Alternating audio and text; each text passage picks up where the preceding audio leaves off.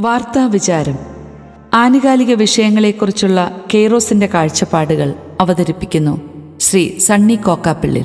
സ്വതന്ത്ര ഭാരതത്തിൽ ഏറ്റവും കൂടുതൽ ജീവൻ നഷ്ടപ്പെട്ട സാഹചര്യമാണ് കോവിഡ് വരുത്തിയിരിക്കുന്നത്. ഇപ്പോഴത്തെ നില തുടർന്നാൽ ഒക്ടോബർ കഴിയുന്നതിന് മുൻപ് ലോകത്ത് ഏറ്റവും കൂടുതൽ രോഗികളുള്ള രാജ്യമായി ഇന്ത്യ മാറും. രാജ്യത്തിന്റെ മൊത്തം ആഭ്യന്തര ഉൽപ്പാദനം ഇരുപത്തിമൂന്ന് പോയിന്റ് ഒൻപത് ശതമാനം ഇടിഞ്ഞതായാണ് ഇപ്പോഴത്തെ കണക്കുകൾ. ഏറ്റവും കൂടുതൽ കോവിഡ് രോഗികളുള്ള അമേരിക്കയിൽ ഇത് ഒൻപത് പോയിന്റ് അഞ്ച് ശതമാനം മാത്രമാണ്.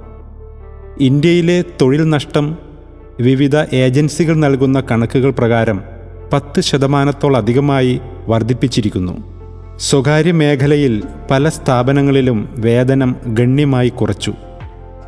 ഏതാനും വർഷങ്ങൾക്ക് മുൻപ് വരെ വെള്ളപ്പൊക്കം വരൾച്ച എന്നൊക്കെ പറഞ്ഞുകൊണ്ട് ധാരാളം ഭിക്ഷക്കാർ നമ്മുടെ വീടുകളിൽ വരുമായിരുന്നു. അതിൽ കുറേയൊക്കെ വാസ്തവമുണ്ടായിരുന്നു താനും എന്നാൽ രണ്ടായിരത്തിന് ശേഷം വൻ സാമ്പത്തിക കുതിപ്പ് ഇന്ത്യ കൈവരിച്ചു. പഴയ കാലം വച്ച് നോക്കുമ്പോൾ ദാരിദ്ര്യം വളരെ കുറഞ്ഞു. തൊഴിൽ ചെയ്യാൻ ആഗ്രഹിക്കുന്നവർക്ക് എന്തെങ്കിലും ജോലി ഇവിടെ ഉണ്ടായിരുന്നു.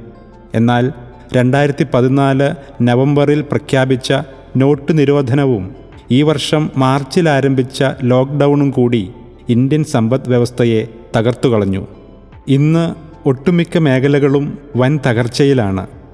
ഭക്ഷണമൊഴികെയുള്ള ചെലവുകൾക്ക് തുക കണ്ടെത്താൻ വലിയൊരു ഗണം ജനങ്ങൾ ക്ലേശിക്കുകയാണ്.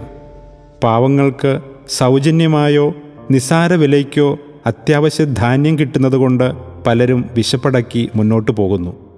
ഇത്തരമൊരു സാഹചര്യത്തിൽ ഈ വിധ കാര്യങ്ങളെപ്പറ്റിയുള്ള യാതൊരു ആകുലതയും ഇന്ത്യയിലെ മാധ്യമങ്ങൾക്കില്ല എന്നത് ഖേദകരമാണ്.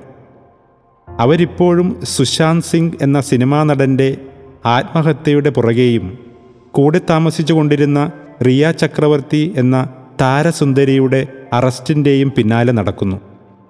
മുംബൈയിൽ അനധികൃതമായി നടത്തിയ നിർമ്മാണം പൊളിച്ചതിനാൽ മഹാരാഷ്ട്ര സർക്കാരുമായി യുദ്ധം പ്രഖ്യാപിച്ച കങ്കണ റൗത്ത് എന്ന നടിയെ ഏറ്റവും വലിയ ഹീറോയിനായി മാധ്യമങ്ങൾ ആഘോഷിക്കുന്നു. തൊഴിലും ഭക്ഷണവുമില്ലാതെ ജനം വലയുമ്പോൾ ഇത്തരം കാര്യങ്ങൾ നോക്കിയിരുന്നാൽ മതിയെന്നായിരിക്കും ഇന്ത്യയിലെ ബഹുഭൂരിപക്ഷം മാധ്യമങ്ങളും വിചാരിക്കുന്നത്. മദ്യത്തിനും മയക്കുമരുന്നിനും ലൈംഗിക അധപ്പതനത്തിനും കേളികേട്ട താരനിരയുടെ ജീവിതത്തിന്റെ പിന്നാമ്പുറ രഹസ്യങ്ങൾ വാരി വിതറി രാജ്യം അഭിമുഖീകരിക്കുന്ന സുപ്രധാന വിഷയങ്ങളിൽ നിന്നും ജനങ്ങളുടെ ശ്രദ്ധ തിരിക്കുന്ന നട്ടെല്ലില്ലാത്ത മാധ്യമങ്ങൾ ആരെയൊക്കെ രക്ഷിക്കാനാണ് ഇതൊക്കെ നടത്തുന്നതെന്ന് സൂക്ഷ്മതയോടെ വീക്ഷിക്കുന്നവർക്ക് മനസ്സിലാക്കാൻ പ്രയാസമില്ല. ഓണാഘോഷത്തിന്റെ പൊല്ലാപ്പുകൾ. ഇക്കഴിഞ്ഞ ദിവസങ്ങളിൽ സമൂഹമാധ്യമങ്ങളിൽ വളരെയേറെ ചർച്ച ചെയ്യപ്പെട്ട സംഭവമാണ് Nedumkunnam Saint Theresa's high school headmistress sister ദിവ്യയ്ക്കുണ്ടായ അനുഭവം. കുട്ടികൾക്ക് വാട്സാപ്പിലൂടെ ഓണാശംസകൾ നേർന്നതാണ് പ്രശ്നമായത്. ആശംസയിൽ വാമനമൂർത്തിയെ ഇകഴ്ത്തി കാണിച്ചെന്നാണ് സംഘപരിവാറുകാർ ആരോപിച്ചത്. പുണ്യപുരുഷനായ മാവേലിയെ പാതാളത്തിലേക്ക് ചവിട്ടിത്താഴ്ത്തിയതിനാൽ വാമനനെപ്പറ്റി എതിർ മനോഭാവമാണ് മിക്കവരുടെയും മനസ്സിലുള്ളത്. മുൻകാലങ്ങളിൽ സ്കൂളിൽ പഠിച്ച കഥ അങ്ങനെയായിരുന്നു. അതുകൊണ്ട് വാമനൻ ഒരു വില്ലൻ കഥാപാത്രമായാണ് പലരും മനസ്സിലാക്കിയിട്ടുള്ളത്.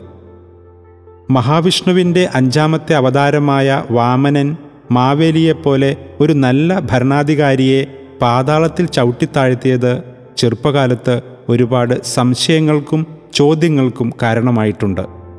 പക്ഷേ ഇപ്പോഴല്ലേ കാര്യങ്ങളൊക്കെ ശരിക്കും പിടികിട്ടുന്നത്? തൃക്കാക്കരയപ്പൻ വാമനമൂർത്തിയും മാവേലി അവിടുത്തെ വെറുമൊരു ഉപദേവത മാത്രവുമാണെന്നും തിരിച്ചറിയാൻ വൈകി.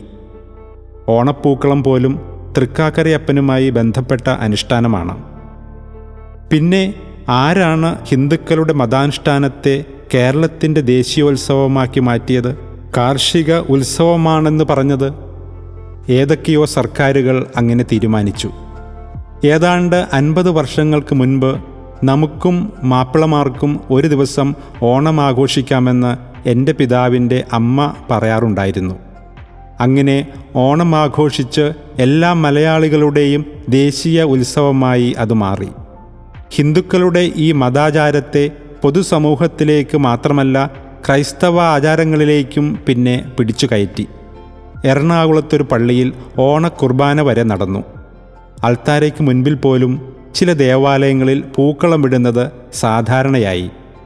ചിലയിടങ്ങളിൽ വിശ്വാസ പരിശീലനം പോലും മാറ്റിവെച്ച് ഓണമത്സരങ്ങൾ അതായത് വടംവലി ഗെയിംസ് ഓണപ്പാട്ട് മത്സരം പൂക്കള മത്സരം എന്നു തുടങ്ങി ഓണാഘോഷ പരിപാടികൾ ഗംഭീരമായി നടത്തുന്നു.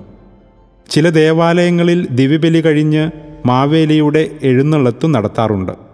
ഇതിനിടയിൽ തന്ത്രപരമായി ക്രിസ്തുരാജന്റെ തിരുനാളാഘോഷം ഇല്ലാതാക്കുകയും ചെയ്തു. അല്ലെങ്കിൽ പേരിന് മാത്രമാക്കി ചുരുക്കിക്കളഞ്ഞു.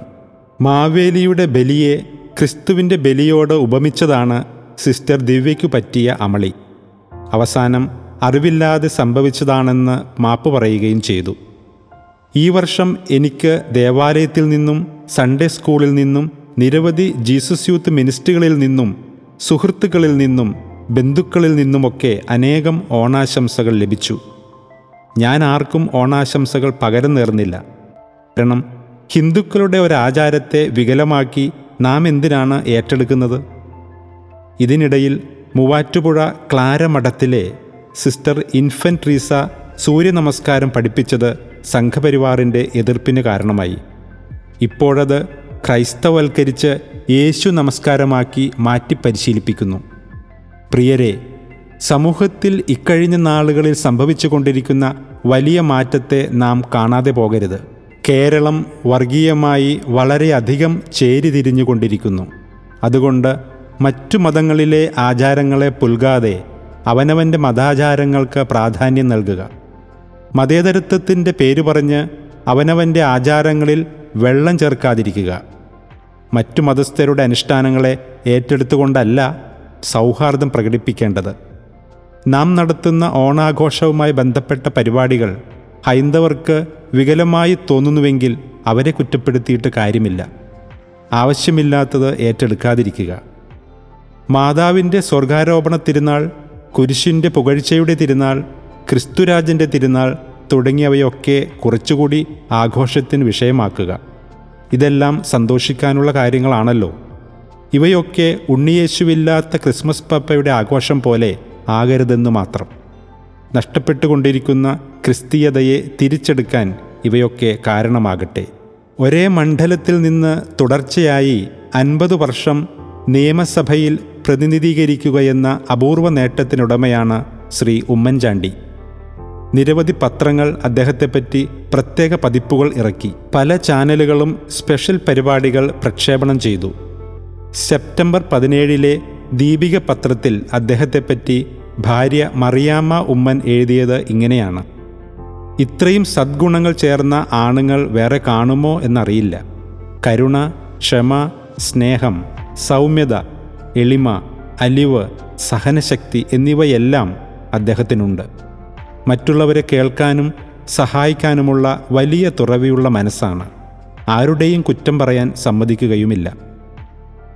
രാഷ്ട്രീയക്കാരെല്ലാം അഴിമതിക്കാരാണെന്നും തെമ്മാടികളാണെന്നുമാണ് ധാരാളം യുവജനങ്ങൾ കരുതുന്നത്. മേൽപ്പറഞ്ഞ ഗുണങ്ങൾ നിറയാൻ ആഗ്രഹിക്കുന്ന അനേകം ജീസസ് യൂത്തും നവീകരണത്തിലുമുള്ള മുതിർന്നവരുമുണ്ട്. ഇത്രയും ഗുണങ്ങൾ നിറയാൻ മാത്രം നിരവധി തവണ ധ്യാനങ്ങൾ കൂടുന്നവരുമുണ്ട്. ഇത്രയും ഗുണങ്ങൾ കിട്ടിയാൽ ഒരു വിശുദ്ധനായി വിശുദ്ധയായി എന്ന് ചിന്തിക്കുന്നവരുമുണ്ട്. എന്നാൽ ഒരു കാര്യം നാം മറക്കരുത്. മറ്റുള്ളവർക്ക് സുവിശേഷം നൽകാൻ പറ്റിയ ഏറ്റവും ഉചിതവുമായ മേഖലയാണ് രാഷ്ട്രീയമെന്ന കാര്യം.